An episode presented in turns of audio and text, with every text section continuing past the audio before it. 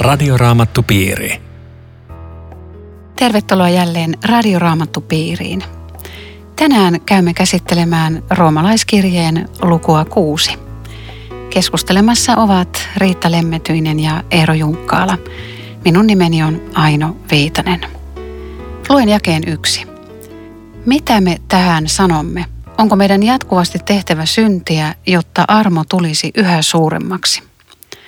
Mä keskustelin kerran yhden ihmisen kanssa uskon asioista ja hän sanoi mulle, että, että mitä ne kristityt oikein on, että ne tekee syntejä ja taas ne pyytää anteeksi ja taas ne tekee syntejä ja pyytää anteeksi, että, että voiko se näin mennä? Kyllä se muuten noin melkein menee.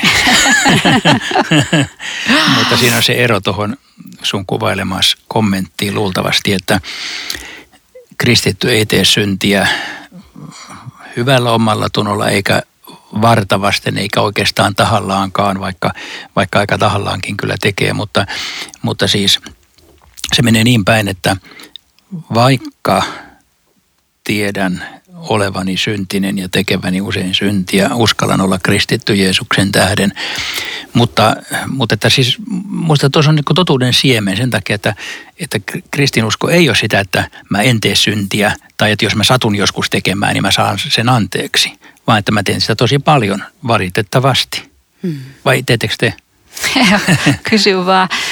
Mä kuulin jostain tämmöisen, tämmöisen viisauden, mikä tuli mieleen, kun kuuntelin sinua, että, että ihminen rakastaa anteeksi antamatonta syntiä, mutta vihaa anteeksi saatua syntiä. Eli tulee niin kuin uusi suhde siihen pahaan. Sydä, sydämen asenne ja mieli on muuttunut siihen, että ei sitä noin vaan enää tee mieli tehdä. Että jotain tämmöistäkin tapahtuu vaikka. No, miten sä sanoit, että vihaa anteeksi annettua syntiä? Niin siis tajuu sen, sen anteeksi annon hinnan minkä takia mä saan tämän nyt anteeksi. Aa. Ja siihen tulee semmoinen suhde, että ei tämä olekaan semmoista, että mä niinku hihasta heilutan ja tämä on hauskaa. Se ei ole enää hauskaa. Että tämmöinen muutos tulee, vaikka, vaikka me tehdäänkin paljon syntiä uskovaisena. Niin, että et siis uskovan ja, ja ei-uskovan ero ei ole siinä, että toinen tekee syntiä ja toinen ei mm. tee. Mutta eikö me aina odoteta, että se, joka on uskossa, niin se ei tee? Näin moni ehkä ajattelee, että me ainakin vähän vähemmän tehtäisiin, ja, ja, mutta, mutta se on pikemmin siinä, että niin kuin suhde syntiin on muuttunut.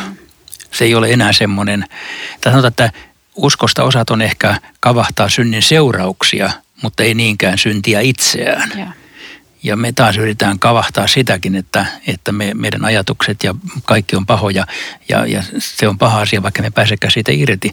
Ja siksi meillä on jatkuva tarve mennä Kristuksen luokse uskomaan kaikki syntimme anteeksi.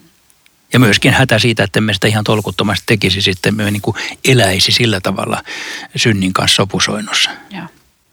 Mutta se on, se on tosi kysymys. Se on, se on jäänyt, Paavali tekee sen kysymyksen. Hän, hän, hänellekin se on herännyt ja. tai hänen lukijoilleen se on herännyt. Ja se on voinut herätä tuosta edellisen luvun jakeesta 20, kun hän on jo kuitenkin sanonut, että missä synti on suureksi tullut, mm. siellä armo on tullut mm. ylenpalttiseksi, jolloin herää kysymys, pitäisikö sitä tehdä oikein paljon, että saisi oikein paljon armoa.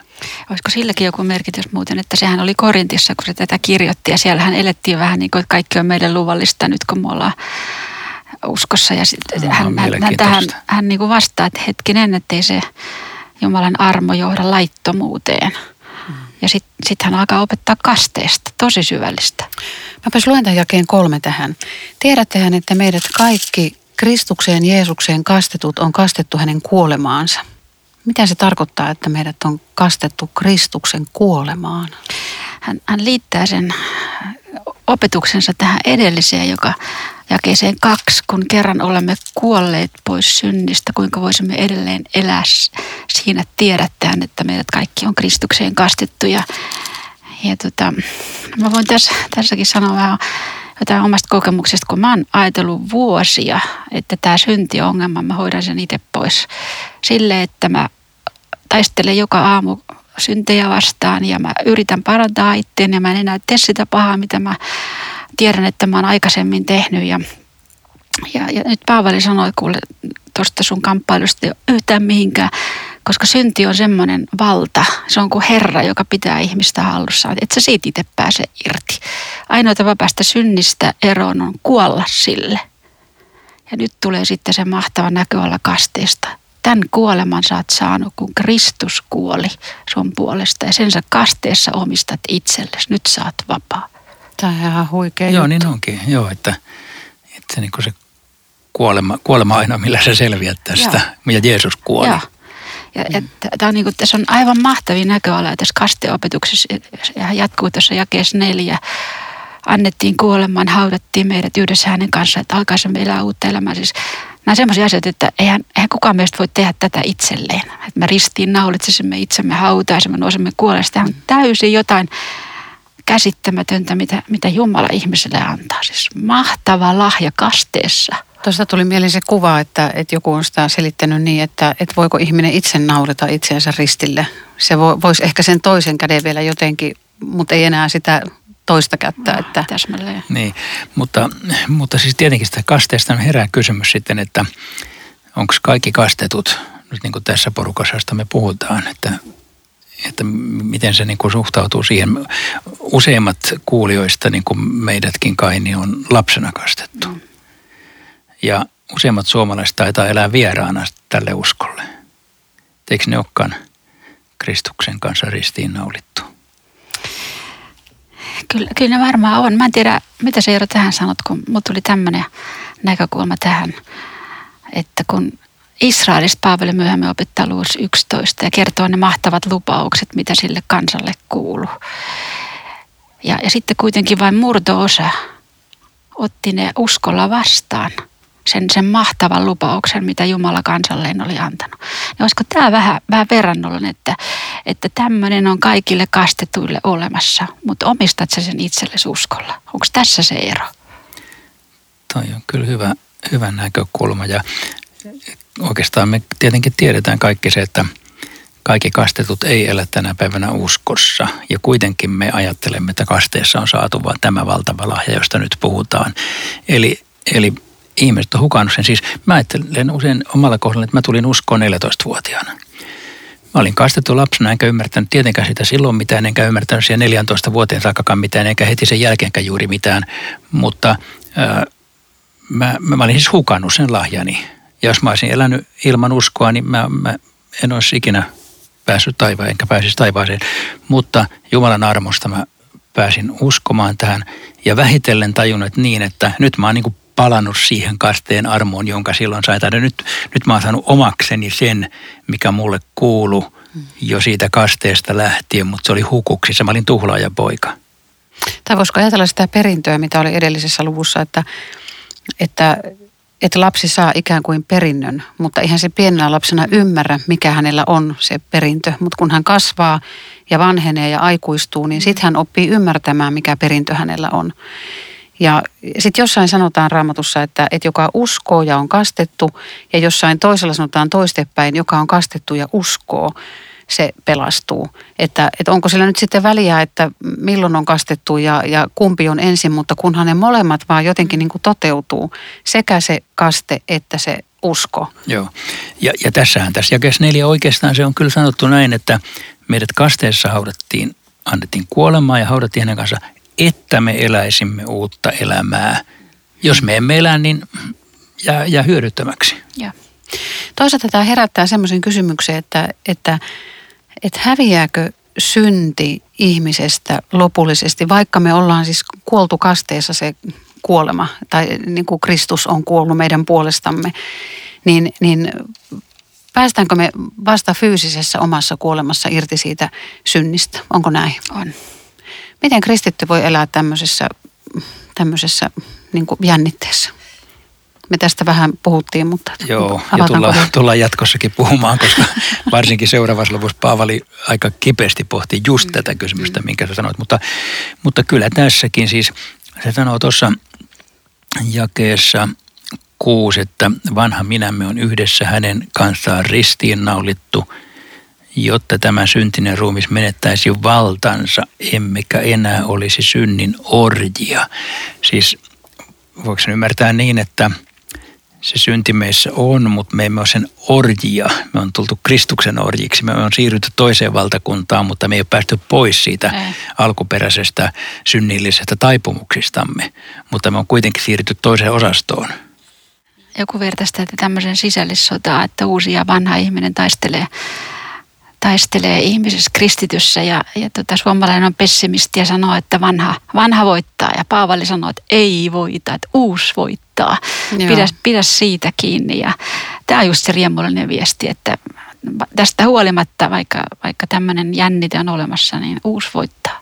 Joo, ja voi tosiaan olla, että suomalaisena me paljon mieluummin katsotaan, ainakin minäkin on sellainen justiinsa, että niin kuin tuijottaa siihen vaan siihen perisynnilliseen taipumukseensa ja luontoonsa, mutta sitten kun tapaa kristittyjä maailmalla, niin usein niiden painopiste on vähän eri kohdassa. Se on enempi siellä, että halleluja kaikki ja. hyvin Jeesuksen takia. Mutta sä otit Eero tuossa ton, että, että kaste voi ikään kuin olla semmoinen, jollekin semmoinen vääränlainen tuki.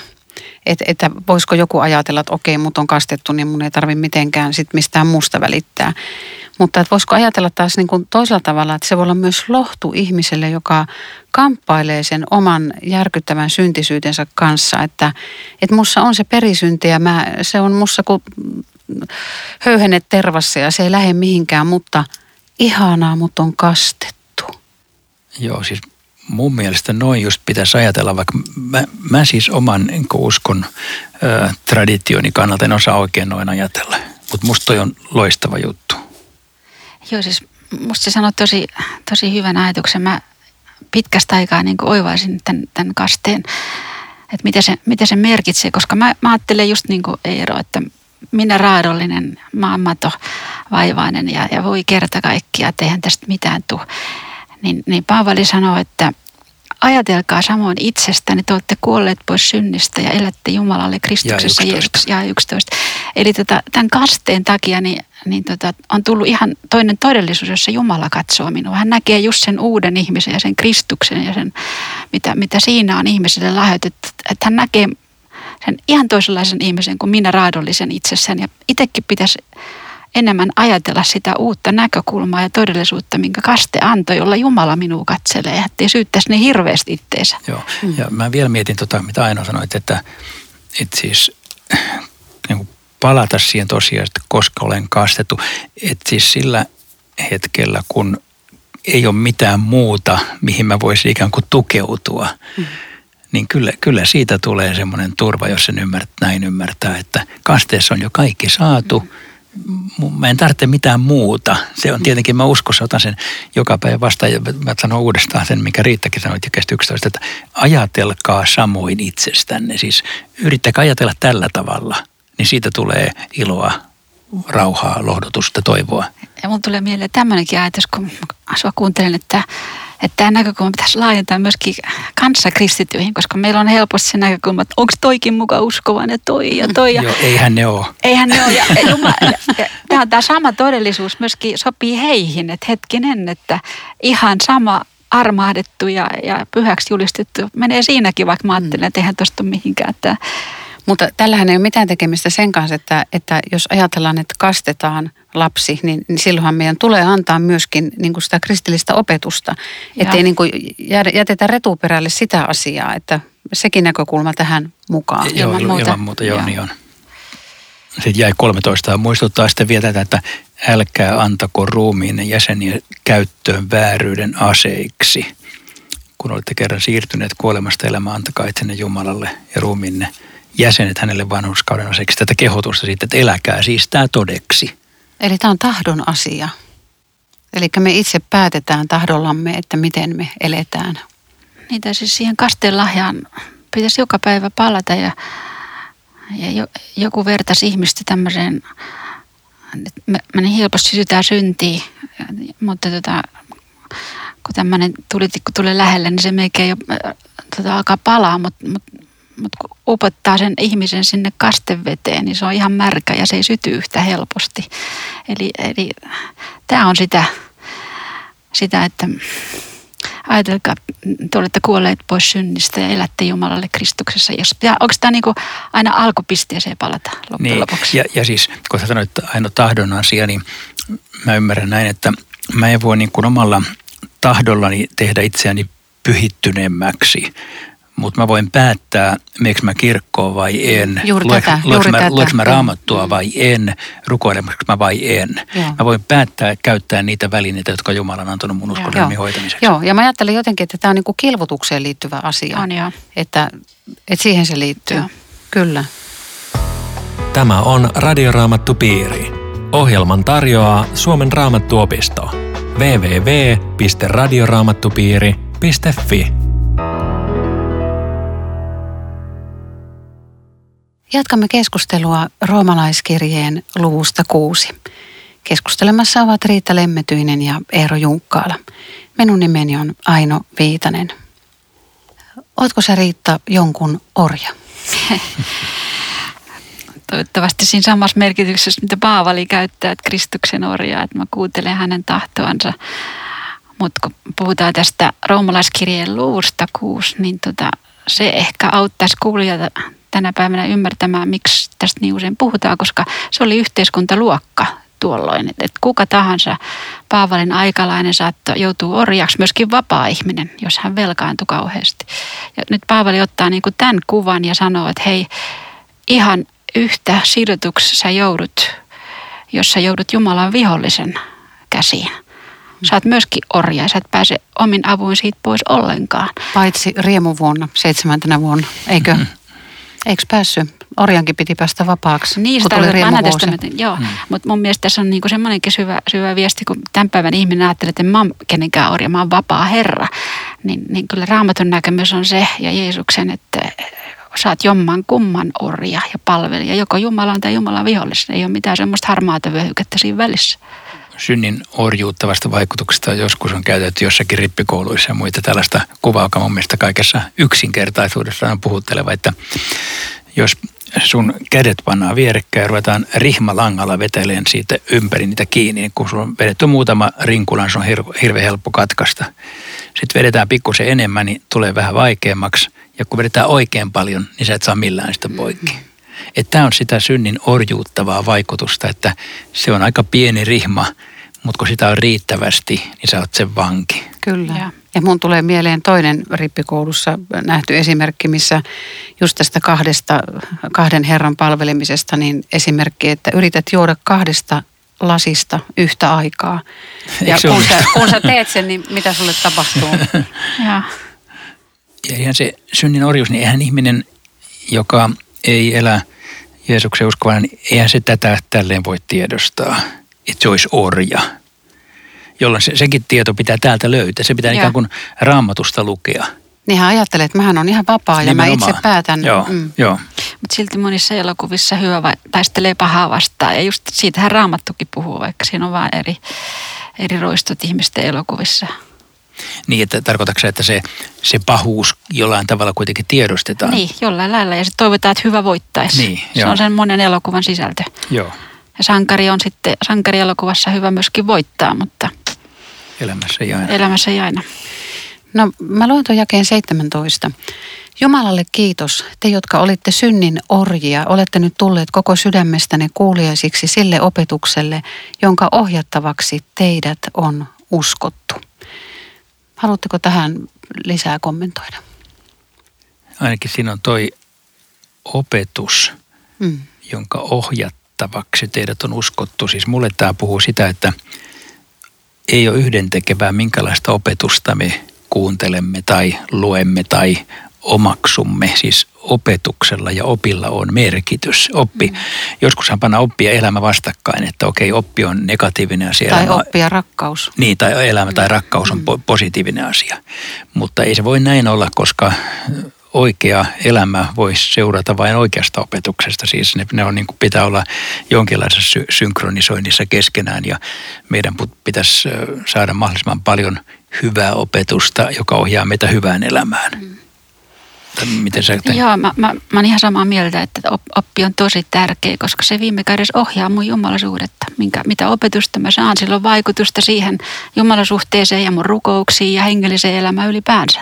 Sen takia on tosi tärkeää, että se on terve ja nämä asiat, joista me täälläkin ollaan puhuttu, niin, niin tota, on, on niinku semmoisia ydinasioita. Esimerkiksi kannattaisi kuunnella radioraamattupiiriä. Nimenomaan. no joo. Mutta sitten mm. jos, jos vielä tota, tuohon 17 jakeeseen, niin on siis se mahtava riemullinen asia, että nyt on orja vaihtanut isäntää ja omistajaa. Että se, on, se on se suuri ilo tuota Jumalalle kiitos, sanoo apostoli. Ja sitten hän on kiitollinen siitä, että tämä uusi Herra Jumala on ottanut ihmiset myöskin palvelukseensa, koska tota, sillähän ei voi olla, että, että jotenkin niin sielu kuuluu Jumalalle, mutta, mutta sitten se muu elämä kuuluu jollekin muulle. Että jos ei, jos ei Jumala ota palvelukseensa, niin sitten sitten kyllä aika nopeasti synti ottaa sen, sen paikan. Ei ole mitään vaakkumia. Mm, joo, ja siis samasta jakasta 17 mä vielä ajattelen, että olette tulleet sydämestänne kuuliaisiksi opetukselle. Eli että se oppi ei ole vain päässä oleva oppia, vaan se on, se on sydämessä oleva oppi, joka, joka niin kuin muuttuu elämäksi. Mm. Mutta se ei tarkoita sitä, että me oltaisiin täydellisiä kuitenkaan. Niin, ei. niin. Mm. eikä ole tullut siis täydelliseksi. Kuulen, täytyy tuottaa pettymys en Voi että. mutta, mutta sä sanoit tuosta opetuksesta. Nyt joku voi ajatella kuulija siellä, että, että, että voi että mua kiinnostaa nämä hengelliset asiat ja mä haluaisin tietää, mikä on se totuus. Ja, ja mutta kun on niin paljon näitä opettajia ja on niin paljon näitä puljuja ja ääniä, että, että ketä mun pitäisi kuunnella. Niin mitä sä sanot tämmöiselle ihmiselle, joka niin kuin haluaisi löytää sen oikean opin? Mun yksi standardivastaus tuommoiseen kysymykseen on se, että kun meet johonkin kristilliseen seurakuntaan, niin siellä yleensä puhutaan Jeesuksesta. Siis jos puhutaan ihan ulkopuolisen etsinnästä, että kyllä se pääasiat on melkein kaikissa puljuissa samantapaisia. Mutta eihän tämä riitä vastaukseksi siis yksityiskohtiin. Mutta se, koska ulkopuolinen ajattelee, että kun niitä on paljon, niin ne on varmaan kaikki väärässä tai mistä sen tietää. Niin silloin voi sanoa, että kyllä siellä Jeesuksesta puhutaan joka kirkossa, kunhan jonnekin meet. Mutta sitten tietenkin me voidaan sanoa, että on, on kaikenlaisia hörhöjäkin liikkeellä ja, ja asiallista opetusta pitäisi löytää totta kai. Mutta, mutta että sitten, sitten pitää kysyä vaan niiltä, joihin luottaa, että missä on semmoista luotettavaa opetusta ja mennä sinne.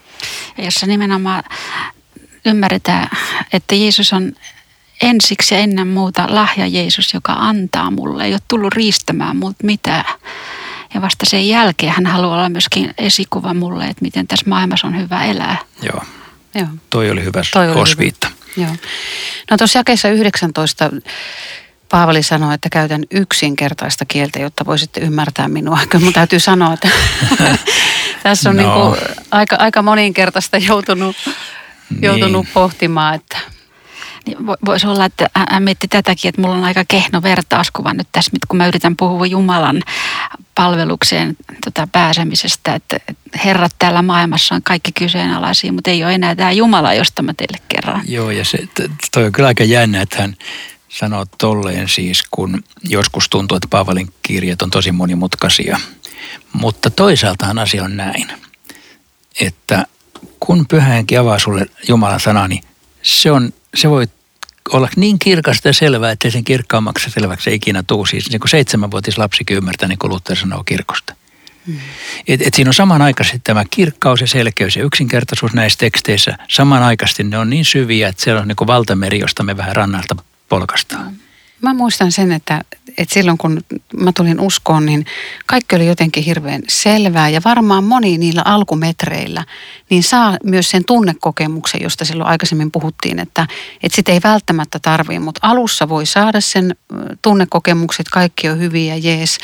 Ja mä muistan kerran, mä luin yksin kotona, lepäsin, en muista missä lapset ja, ja tota, mies oli, ja, ja sitten luin sieltä sitä kohtaa, että autoit ovat ne, jotka uskovat, vaikka eivät näe.